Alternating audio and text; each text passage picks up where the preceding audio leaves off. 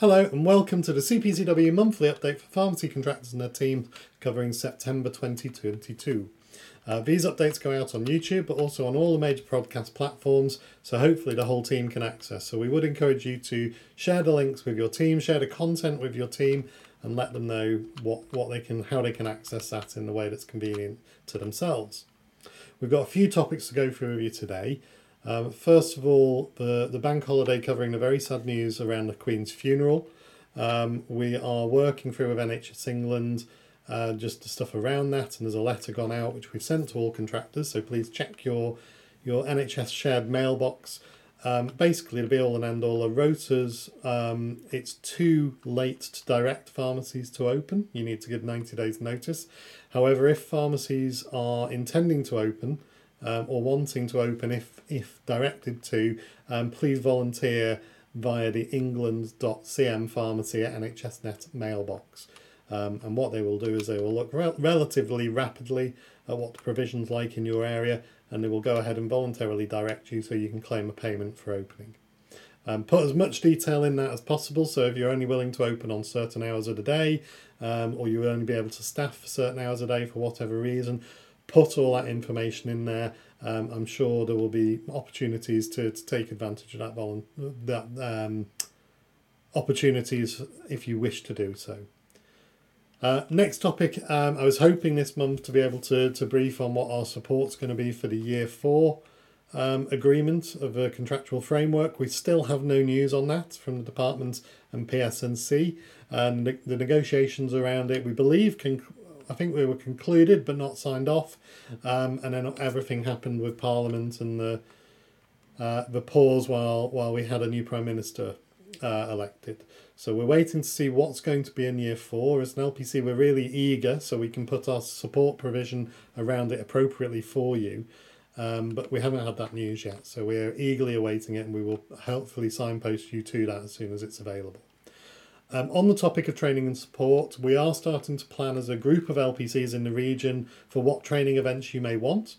Um, so if there's anything in particular you'd like your team development to cover um, that we can help with, please let us know. Um, just to give you an idea, we're, we're currently looking at planning uh, an event around the discharge medicine service and an event around the maximisation of new medicine service, possibly for early 2023. Um, all of that will have to be signed off by committees and so on, um, but that's certainly what we're, we're looking and seeing uh, the need that we've been fed back so far. Uh, if there's any other ideas, we gl- gladly appreciate them. Um, so either email in through support at cpd, cpcw.org.uk uh, or if you're watching on either YouTube or SoundCloud, comment underneath and we'll pick it up from there as well. Uh, next thing I wanted to talk to you around, uh, there's been some publication of some discount scale changes. Um, there is indeed actually a handy calculator that's come out, I think, this morning uh, on the PSNC website to see how you'll be affected by those changes.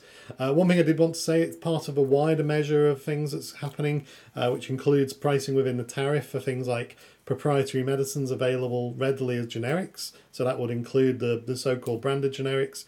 Uh, and they're all aimed at smoothing out the delivery of margin across contractors um, so that there's, there's less winners and losers depending on the, the prescribing mix in an area.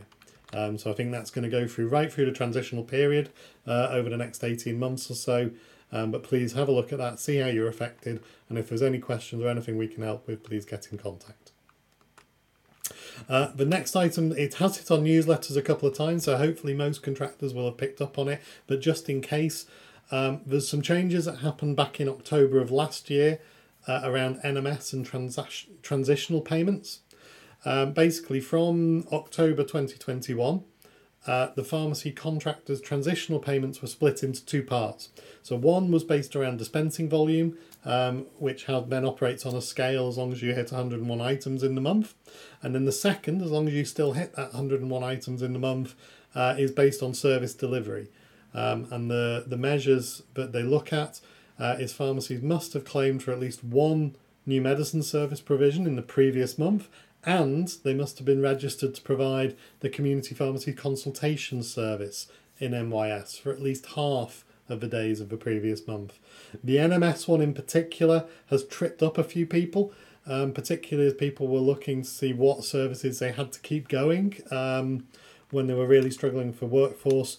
Um, so please make sure everyone in your team is aware, and please don't fall foul of losing potentially the service delivery element of the trans- transitional payments, because it is, of course, crucial funding, um, and we want you to benefit from that. Uh, the next one is around some f- news on flu vaccines. They're either arriving now or starting to arrive for some people. Um, and just an annual plea just please make sure you're using the right vaccines for the right people. Um, there are various guides available. If you're an MPA member, their flowchart is excellent. I've had sight of that. Um, it is available to members only on the login portal for the MPA, um, or actually, the government publication does cover it on which flu vaccines are remunerated for which groups of people. It's a bit more complex to unpick. Um, simply put, and we'll be putting a, something in the newsletter around this this week. Um, if it's for people who are 65 or older, the first line vaccine should either be the adjuvanted uh, quad injection uh, or the recombinant, so the Aquiv or the Quiv R. Uh, and the second line only where the either the Aquiv or the Quiv R isn't available locally, so it's not just that pharmacy doesn't have it, it's the GPs and the pharmacies surrounding there's not availability for that patient. Second line should be the Quiv C in that group. What's really important is in the 65 or older population, the egg based, the Quiv E, does not appear anywhere in the group and it should not be used clinically. Um, the next group is anyone who's between 18 and 65, but crucially in an at risk group. Um, those, those people should be offered Quiv C or Quiv R, first line, and then the Quiv comes in with that group, but only again similar, only when the Quiv C and the Quiv R aren't readily available to patients. And then the last group is people who are aged 50 to 65, so that additional cohort that comes in later in October. They're the people where the first line should be the Quiv and you should only use either Quiv C or Quiv R in that group where it wouldn't be a diversion from the at risk groups. So people who are at greater risk um, through various health metrics, they're the people that you should be prioritising the Quiv C and the Quiv R for. Um, and then the last item today is uh, notice for, for Wirral contractors. Um, contractors in some parts of the Wirral uh, have had the opportunity of, of taking part in the contraception management service, the oral contraception management service. Um, and just some news that that's then been extended on to up until March of 2023. And actually, we've also had tier two provision um, possible once enough provisions of Tier 1 has, has taken place.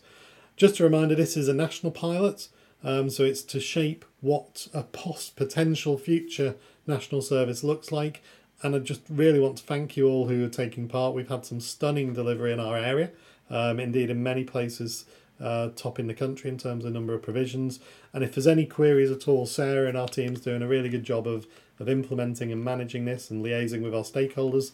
So, any queries, please contact Sarah. Our contact details are on the website if you need any support with it. That's it for, for next time. If there's anything in particular you would like us to cover next time round, please let us know. Uh, otherwise, we shall see you in October. Thank you.